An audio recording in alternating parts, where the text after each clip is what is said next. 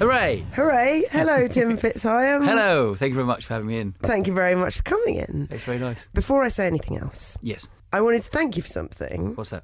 I'm right in the depths of reading your book at the moment. Yes. And whenever I read a book, I always tend to think I'm the central character in it, in my kind of subconscious.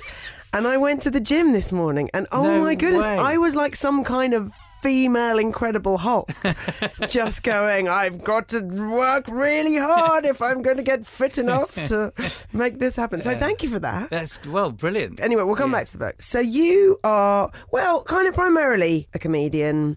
Perrier nominated. I know you from having seen you as Sir Tim on Andrew Maxwell's Full Mooners yeah, late night gig. moon. Yeah, yeah. Which there's one of those coming up. We'll talk Yes, about it later yeah. on. So you were doing kind of stand up and various Yeah. sketch shows and stuff, but then that wasn't enough for you. Yes. So in 2003, Yes. you wanted to beat a world record. I'm briefly interrupting to let you know that I'm Marsha from yesyesmarsha.com and this is from a series of interviews that I did from 2009 to 2011 called Marsha Meets, which were long form interviews with stand up comedians that eventually inspired the book Off the Mic, the world's best stand up comedians get serious about comedy. That book's out now on Bloomsbury Publishing. Back to the interview. Yeah, I did. Yeah. The oldest marathon record in the world. Is it really? Yeah, it was. Yeah. Which was? The longest distance travelled in a boat entirely made out of paper. So who did it initially? Uh, 1619, think your way back, David Flatline. And uh, it's a Royal Waterman, which was like the Queen's taxi driver uh, or the King's taxi driver. And he got a boat entirely made out of paper and took it 40 miles down the River Thames before it basically sank. And what I like about it as well is that he supported the paper boat with bladders blown up by prostitutes, right? Because he thought it was the catchphrase in London was prostitutes can never drown a bee. And he went, oh, well, of course, if uh, prostitutes can never drown a bee, that means their air must float. That's brilliant. I'll use their air. so that was his like theory. And so he was convinced that by having prostitute air in these bladders, it would it would all work out for him. He was the man was a genius, and he got two big fish for the oars and the rest of it was made out of paper. And of course, the prostitute thing didn't work for him at all because obviously after 40 miles, it just was a distinctly sinking thing. And he actually had another bloke in the boat who apparently, according to the like old documents, was praying for death as a blessed relief. As he's rowing along the river with these two massive great oars and the prostitute bladder, like a massive blowjob, basically. He's rowing a blowjob down the river and he's got his two big oars and a man at the end going, "Ah, God, please save us. We're all going to die. We're all going to die. you skipped the uh, prostitute blown up bladders. Yeah.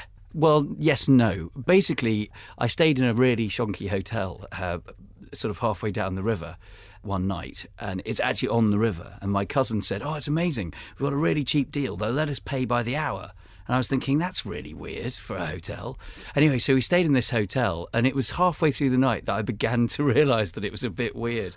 You know, it kind of had a mirrored ceiling, and you know, the walls were kind of shaking on either side. And I, I sort of thought, yeah, you know what? I think we've, we're, we're staying in a really specialist form of hotel here. and uh, so I did. I went out and I knocked on the door next door, and I kind of went, "Hello, you couldn't just blow into this for me, please, could you?" Then- Did you really? yeah, yeah. And this woman kind of just looked a bit baffled and slightly annoyed that I'd interrupted her night's work. Did she blow into it? Uh, she certainly used her lungs to their very best capacity, I'd say, uh, in telling me to go. Well, it brought you luck. You yeah, beat- you yeah, did. I made the- it. I made it. I made it 160 miles in a paper boat. So you beat that record. Yeah, I did, yeah. But you didn't want to stop there. You decided that you had grander uh, Yeah, big- ambitions. big, bigger, bigger plans. Normally, I have quite a dull life. Really, I, I don't get out. Apart from when I'm playing with Maxwell, I don't really get out of the house a lot. And the paper boat had unlocked this kind of spirit of adventure within me. That I, would, I guess I'd had it for years, and that I'd tried for years to, you know, suppress this natural instinct to do something in a slightly different way. I guess you know when you're five years of age and you think, oh, I wonder how that works, or oh, I wonder if I could do that using that, or I wonder if that's possible, but with a, a big bag instead of a, a pair of skis. And I think I've never quite lost that way of thinking.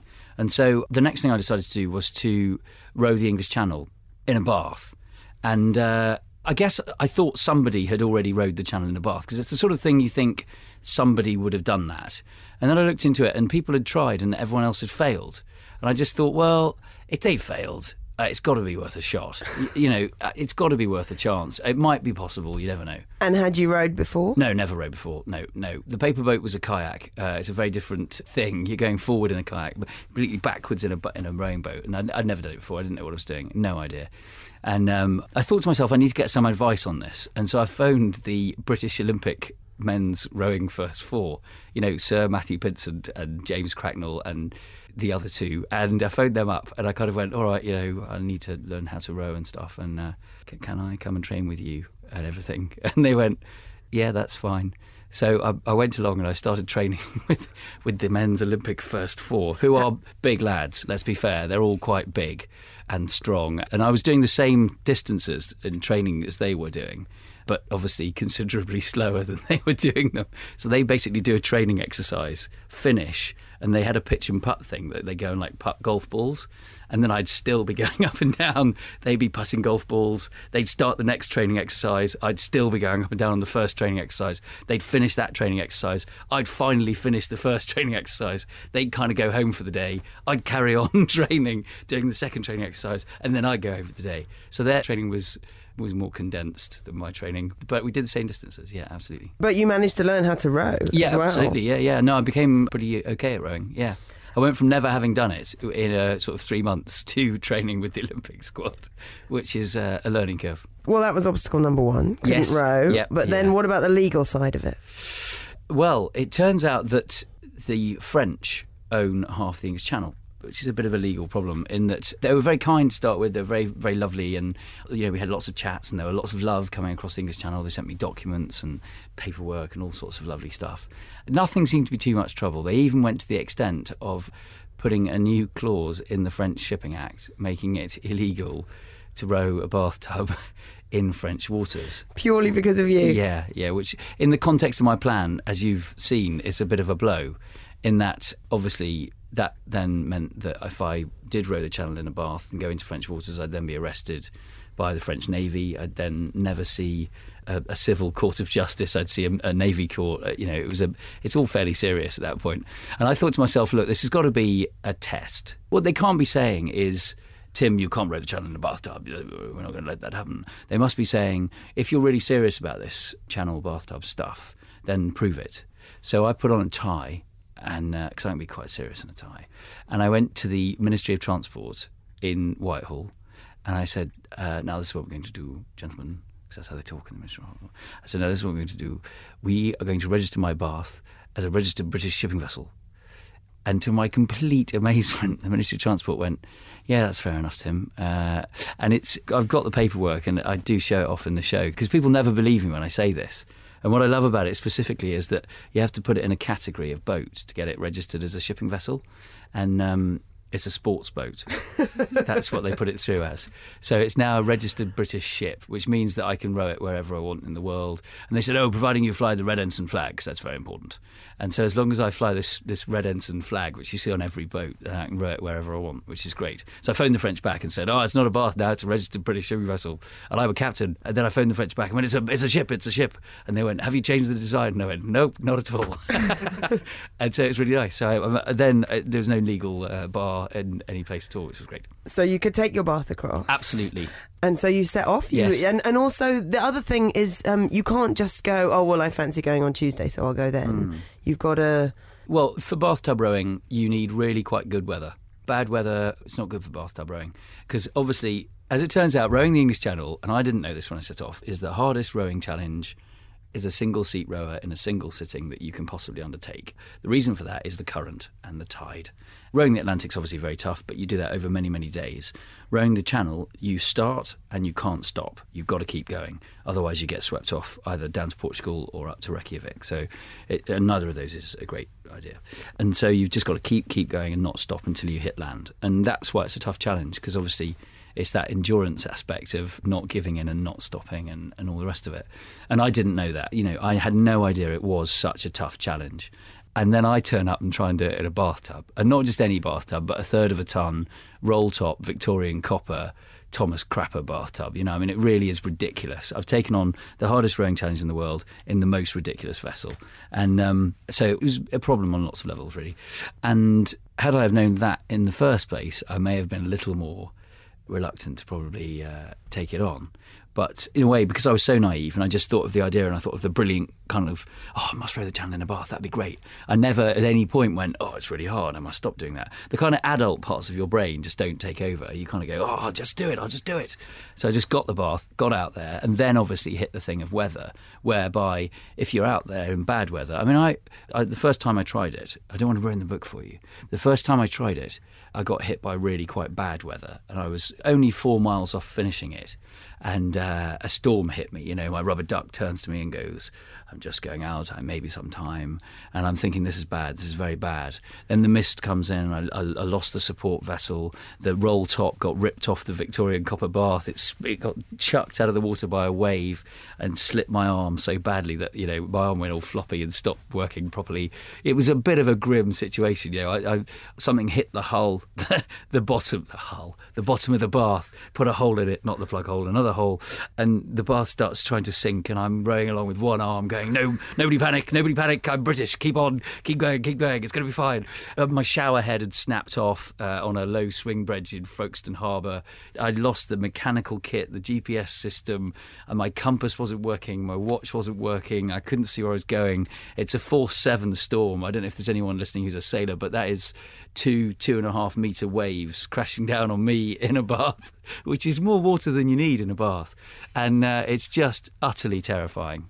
And so in bad weather, it gets really, really problematic. In good weather, there's no reason why you shouldn't be able to row in a bathtub. So that happened. You Yeah. were four miles away from France, Yeah. and you had to give up. Well, yeah, really. Um, the support boat found me. It was less a case of giving up. It was more a case of being dragged, you know, having lost a lot of blood, slightly bedraggled from the water, attached to a third of a ton sinking object.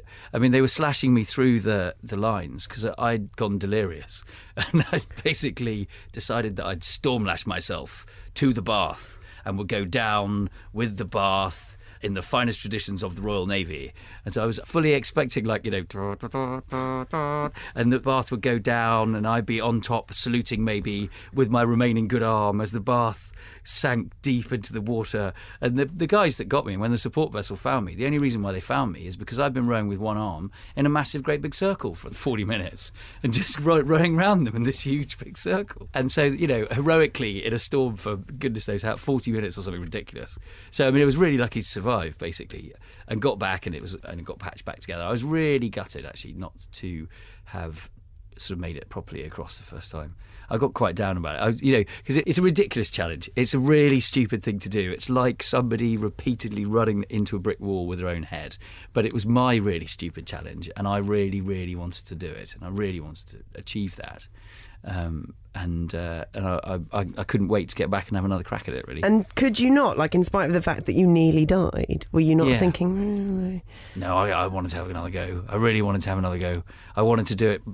It's one of those things where I, I get a little, little bit obsessed with stuff, like the paper boat or the whole living in a cave like a medieval knight thing.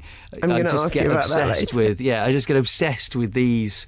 Anyone listening to this is probably going, "Have I taken something really, really hard?" Um, but I just get really obsessed with these little single ideas, and I follow them through with this kind of five-year-old glee.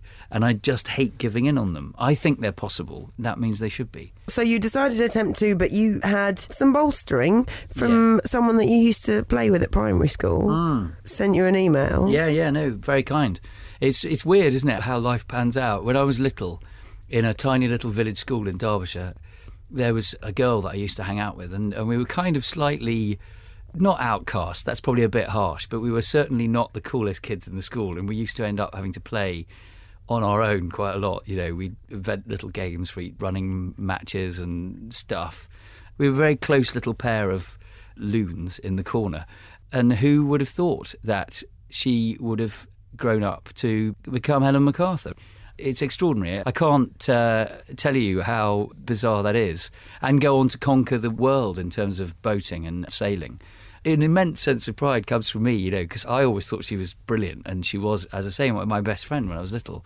And so, of course, when I'd failed in the bath, she heard about it and very kindly sent me a, a note saying, Don't panic, this is all, you know, everyone's failed in their time, give it another crack. And uh, it was one of those things because it made me go back to when we were five and six And it made me think, yeah, everything's possible for us then. And there's no reason why it shouldn't be possible now, you know?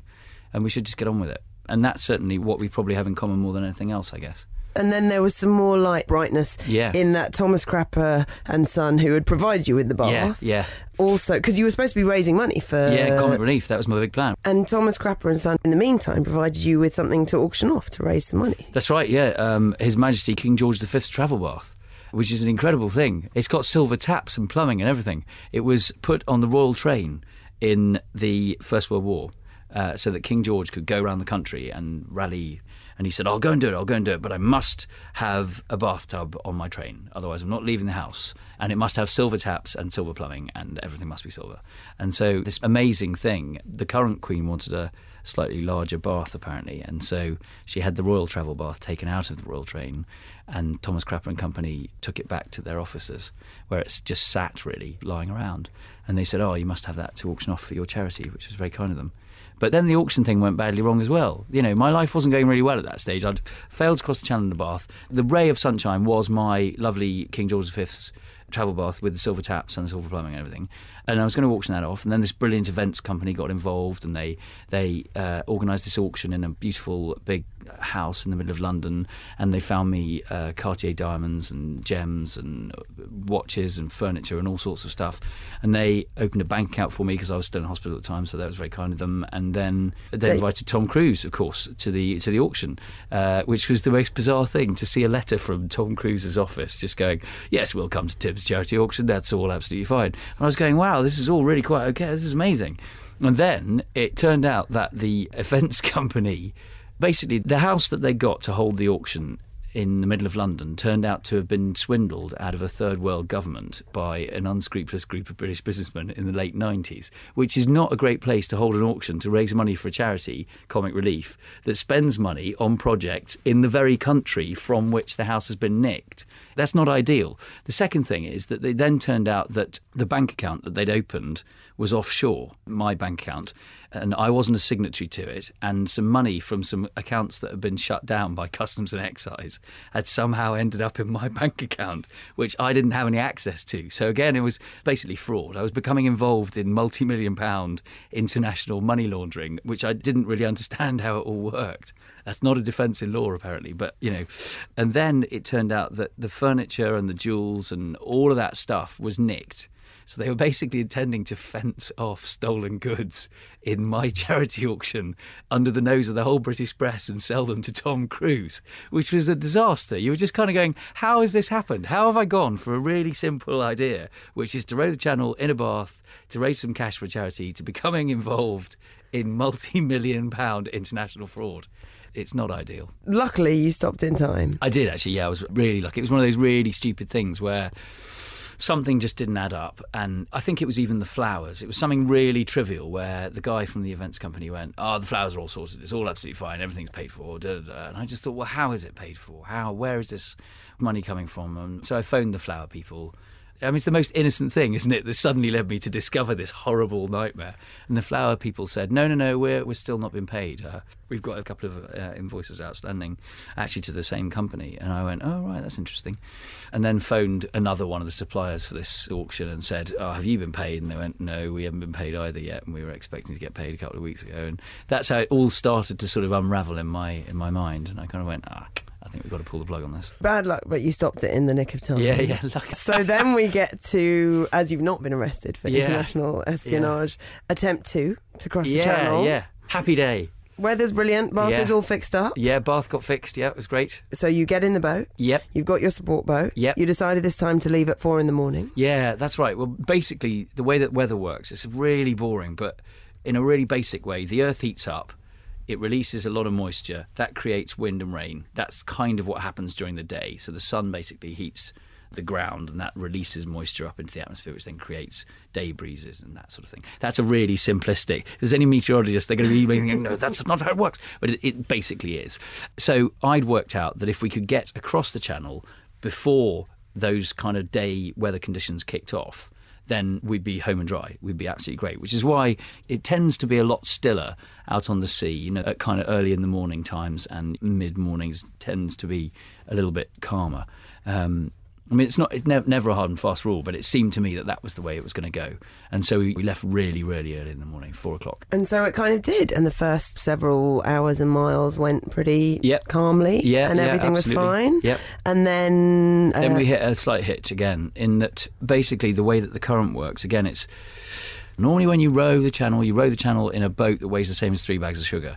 The bath is a third of a ton. Moving that as a single human being is a tough, tough gig. And you don't need a lot of current to really affect how fast I'm able to go in the bath. And so the current kicked off at one point and the wind kicked off, and it meant that I sat still although I was rowing at 28 strokes a minute. In the boat race, they go at 33, and I was on 28, which is about the fastest that I could possibly do. I've been rowing for six hours by this stage. You know, I was not entirely fresh as a daisy by that point. And so I sat still in the water, although I was rowing as fast as possible in my direction. The water, the current, and the wind were holding me absolutely dead still. The demoralizing thing for me is I could see a buoy in the middle of the channel, a channel marker, and I could see it wasn't moving. I could see it wasn't getting further away from me for about an hour and a half.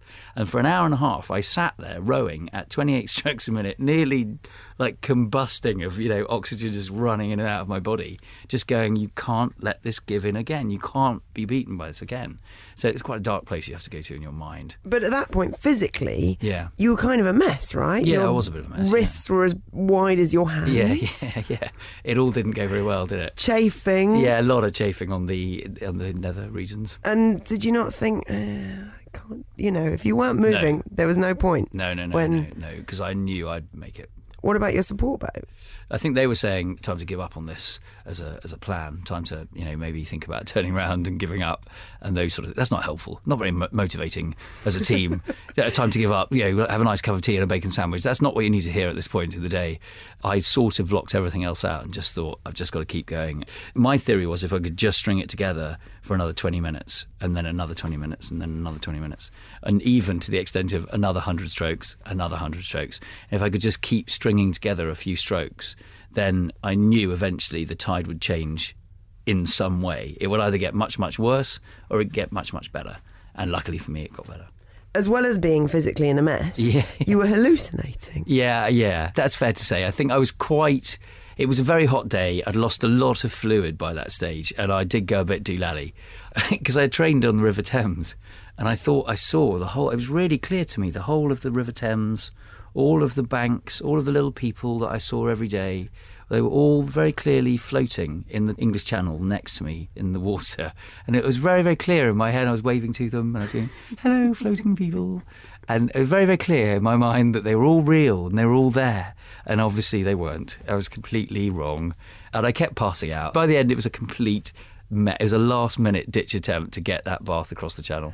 There, you've been in the same place for an hour and a half. Your Yeah. support boat, who are supposed to be encouraging you, are trying to get you to stop. Yeah. You're bleeding everywhere. You're swollen everywhere. You keep hmm. passing out. Hmm. If it had been someone else doing this and you were in the support boat, Yeah. do you think you would have gone, time to stop now, Tim? I, I, yeah, I think I might have done. I, I think I probably didn't look the best. You know, if you were a training coach, you might be saying we have a, an issue here. It's the Eddie the Eagle Edwards syndrome, isn't it? It's kind of like he hasn't got a hope in hell of making that jump, and yet still he has a crack at it. It really was that sort of determination, perhaps, that got me through it. I don't know. It's a very, it's a self thing. You just have to keep focused on where you're going and just believe that you can make it through a bit. it's, I'd say, quite a British thing as well, do you think? Maybe, maybe it is. steely Yes, determination maybe- in the maybe face of. is. Yes, yes, I'm sure it is. well, it's Ranulph. I mean, look at Ranulph Fiennes. Three times, you know, he had a heart attack the first time. The second time, nearly got blown off the top of Everest, and then the third time, made it up the top as a pensioner. That's what you're talking about. It's a man. It is quite British. You're absolutely right. Perhaps that's something very, very determined about British people, and that and that's historically uh, the brand, isn't it? You know, I mean, the Britons, the people that go off and die trying to discover. They discover the North Pole. They die nearly discovering the North Pole. That's what we do. We don't actually. There's no finesse there. It's not like what was it the Swedes that went off and glided into the North Pole, discovered it, brilliant. Oh, fantastic! Turn around, go back. Scott goes out there, dies doing it, and that's you know Franklin dies trying to discover the Northwest Passage or whatever it is, which is of completely no use at all uh, economically and in any other way. and yet Franklin died at his own shoes and then died uh, trying to do it. There is something quite British about that real determination. You're quite right. And I suppose as well, there's something British about being impressed by it and finding it noble rather than just quite stupid. Yeah, maybe it is. Maybe that. Maybe the nation's changing though. Maybe the nation's changing. I don't know. Maybe it isn't. But who knows? Anyway, thankfully, you didn't die. You made it. You made it to France. Yeah. That wasn't it though. No. Then, uh, then I'd become inveigled in a bet to win one pint of beer by rowing the bathtub back to Tower Bridge, uh, which I'd taken on when I'd failed in the first attempt, and uh, I rather ambitiously thought that I would succeed in the second attempt and then make it back to Tower Bridge. Hang on. How many miles across the channel? Well, it's 21 as the crow flies, but because of the bath being so heavy, and because I had to row it in such an extraordinary, stupid way, I had to row 33 miles across the channel. And then how many miles to Tower Bridge? From where? From where you were having to row from, from Folkestone? Uh, 170. yeah. So you'd already undertaken this insane challenge and managed it. Yes, yes. And then you had to do 170 extra miles, yes. For one pint of beer, yes, yes. Which, uh, on reflection, was a bad plan, really.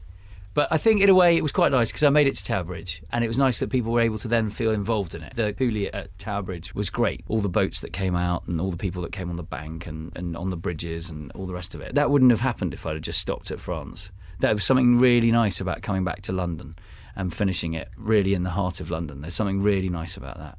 You know, they sent the Thames fire ships out and they blow sm- um, water in huge, big saluting fountain things, and the Navy came out with an escort boat and I landed on the navy boat and got out, and there all the sailors were saluting up the gangplank and all the rest of it, and and the city of London came down with big men in fluffy hats and gloves and shaking hands and everything, and all of that stuff that happened just would not have happened had we have finished it just by rowing the channel, you know, and it was an amazingly beautiful moment to finish rowing. I think finishing in London was the right thing to do, even then- though it took another God knows how many days of rowing. And the little five year old boy inside of you must have been just in ecstasy with all Over of these. moon. Just over the moon. I mean, how exciting is that? You get sailing boats coming out, rowing boats, uh, kayaks, like a massive flotilla of crazy boats, and then the navy as well to top it all off. It's just brilliant. Really brilliant. You then got invited to go and meet the Queen. Yeah, yes, yes, I did. Yes, yes, that was a turn up for the books. I didn't see that one coming. And you got on very well with her. Yeah, she's lovely. She's a really nice person. I'm sure everyone uh, listening to this, of course, met the Queen. This is XFM after all. But uh, she is really, really nice person. She's very funny, very, very funny, and has a great sense of humour and a sparkling laugh and all the rest of it. She said things like, um, "Did you not think of putting a sail on the bath?" And I said, "Well, I did think of a shower curtain, Your Majesty, but I couldn't decide on the colour." And she said, "I think blue, don't you?" And you just think that's really nice. She she was clearly twinkling and laughing away. We were basically giggling like five year olds for about twenty minutes together because she just was really really lovely enchanting woman. There's a lovely quote from uh, one of the ladies in waiting who was immediately afterward turned to you and said, "We don't often see the boss laughing like Yeah, that." yeah, that's a true story. Yeah, I'm sure they do. I'm sure they were just being polite, but she was very kind. And I think, I guess, if you're the queen, you can kind of move down, move down the order of people pretty swiftly. If you're not getting on, and you don't, you have entertained me enough. Now I'm going to move on to you. And I guess if you're there for any more than five minutes, you've done all right. It's kind of like the most pressured stand-up environment in the world, isn't it? it's like going on in Glasgow at the stand in Glasgow, and sort of walking on stage and then going. And you can see the clock ticking by at the back, and every second you're going, "I've got to come out with funnies right now, otherwise I'm going to get. Whoa, this is going to go badly." There we go. There's the funny. That's that's another one for another minute, and it's the same sort of pressure, I guess. It's weird. But even more so if it's Yeah, maybe. her maybe. match. So this whole story is in your book, Yeah, it is. Yeah. which there's a new version yeah, of there it is coming called out. uh, All at Sea, and that's coming out the week that I'm doing a show in London, one of my very rare London gigs. Before I mention the date of the show, I have to say with the book, I'm about Hmm. halfway through at the moment, and um, I'm generally I'm not good with books that aren't fiction or sort of straight autobiography. Like when it's books about stuff, Yeah. my brain a little bit goes, "Oh, is this a bit like homework?" But this one, I'm only halfway through. I've cried twice. Oh, I've had people stare at me on the tube because I'm gasping. I've been so gripped. As I mentioned earlier, it's making me exercise more. Oh, goodness me. It's very exciting. So that's coming out, and then you're doing the show at the Udderbelly on the South Bank. The I am, yeah, absolutely. upside down purple cow, which is uh, 14th. of July Yeah, at July. 7 p.m. Yes, come along, come along. And you touched on this earlier. Yeah trying to dress up as a knight in the Spanish desert. Yeah, that was a book that I read that I really loved. That's how that started. That was a book called Don Quixote by Cervantes, which is a Spanish book. And we don't really get taught it in school, which is really stupid. It's the first ever novel in the history of the world. Cervantes was like, he died on the same day as Shakespeare or something. And um, while Shakespeare was inventing plays, Cervantes was inventing novels. And it's about a guy who basically wants to become a knight, who falls in love with a woman who he never speaks to and loves from afar and runs off and has heroic adventures. And I just thought this was a brilliant idea. I thought, what a great aspiration to have. You know, he's an ordinary farmer who wants to become a knight in an age where there was huge kind of social class system and prejudice. And I thought, brilliant. I'll go and become a knight. I'll go and find a woman to love from afar. I will undertake heroic adventures. That's what I'll do.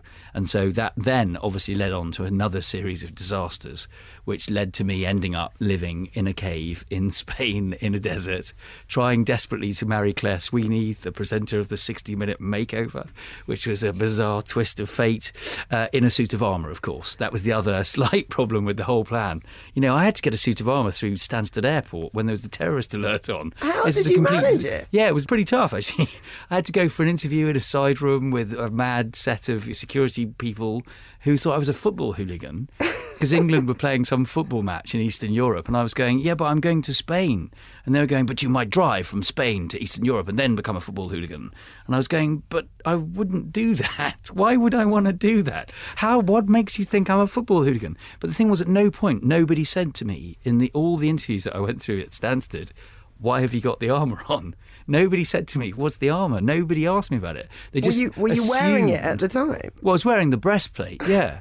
and they just assumed that I was a football hooligan wearing my private armour to go and be a football. What? How many football hooligans has anyone seen wearing a proper medieval suit of armour? I haven't seen one. But I made it to Spain, and uh, it was the most wonderful uh, kind of. It's amazing, isn't it, where you step outside life and do something completely ridiculous, just how people respond to you. And in my case, you know, I was living in this cave, and a whole bunch of Chinese tourists were diverted via my cave because Don Quixote, the book, is huge in China because they see it as. Um, a big communist uh, text. It's a communist like parable, basically, or, or that's the way they read it. it's not. But anyway, huge coachloads of Chinese tourists were diverted via my little cave, and the Spanish tour guides who don't miss a trick were kind of going, "This is the guy it was written about." This is the actual guy. And the Chinese guys are kind of going, oh, I've got to have my picture taken with him. And well, by that stage, I got, you know, I, I wasn't acting normally, let's put it that way. I was going, no, no, I mustn't be photographed by cameras. They're evil. They'll take everything away from me. I was like one of the, like a tribe who'd never seen a camera going, no, no, you mustn't photograph me. It's an invention that hasn't been invented yet in my world.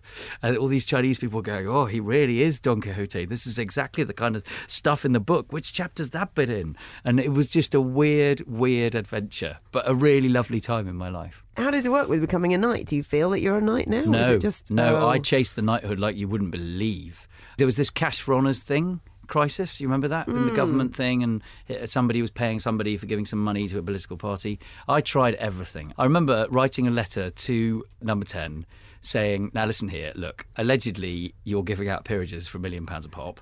A million pounds is quite a lot of money please find enclosed a £10 book voucher and can I have a knighthood, please? And to my amazement, Tony Blair actually wrote back he sent he sent me a letter going, I can't accept this ten pound book voucher. It's a parliamentary bribe, and uh, you've got to take it back, Tim. We all admire you when you're bathtub rowing. we all admire you when you're bathtub rowing. I was going, oh, a bit odd, uh, but I really can't accept this. Please uh, spend it on something nice for a charity. Uh, yours sincerely, Tony Blair. I was like, well, that's fair enough. He's seen my cunning trap and uh, has rejected it and sent me back the ten pound book voucher. But it was really, uh, yeah, really, really bizarre. But so I tried bribing the prime minister, didn't get get one there. I tried doing all sorts of. I would like write letters to him. Uh, I tried doing all sorts of weird medieval championships, like worm charming and cheese chasing and woolsack racing and all the medieval stuff that this country has left. I went and did it and tried to win, and I won one of them And I wrote a letter going, I've won a medieval championship. That has to mean you've got to give me a knighthood now, uh, yours sincerely, Tim. And he didn't write back that time. I tried to find the king of the world's smallest kingdom and get him to give me a knighthood. I tried everything to get hold of a knighthood. Not even with your, you know, you and the Queen being like that. No, that was after the one avenue that I, I, I didn't try. Actually, I just thought "Ah, maybe I should, maybe I should have done. Maybe I should have done. But in the end, actually, I did. The king of the smallest kingdom in the world heard that I'd been trying to track him down and sent me a knighthood in the post. So you got was- one. yeah, I did, So you're was really- officially Sir Tim. Yeah, yeah, which was really Oh, nice. That's So amazing. It came in a brown paper envelope, which was lovely.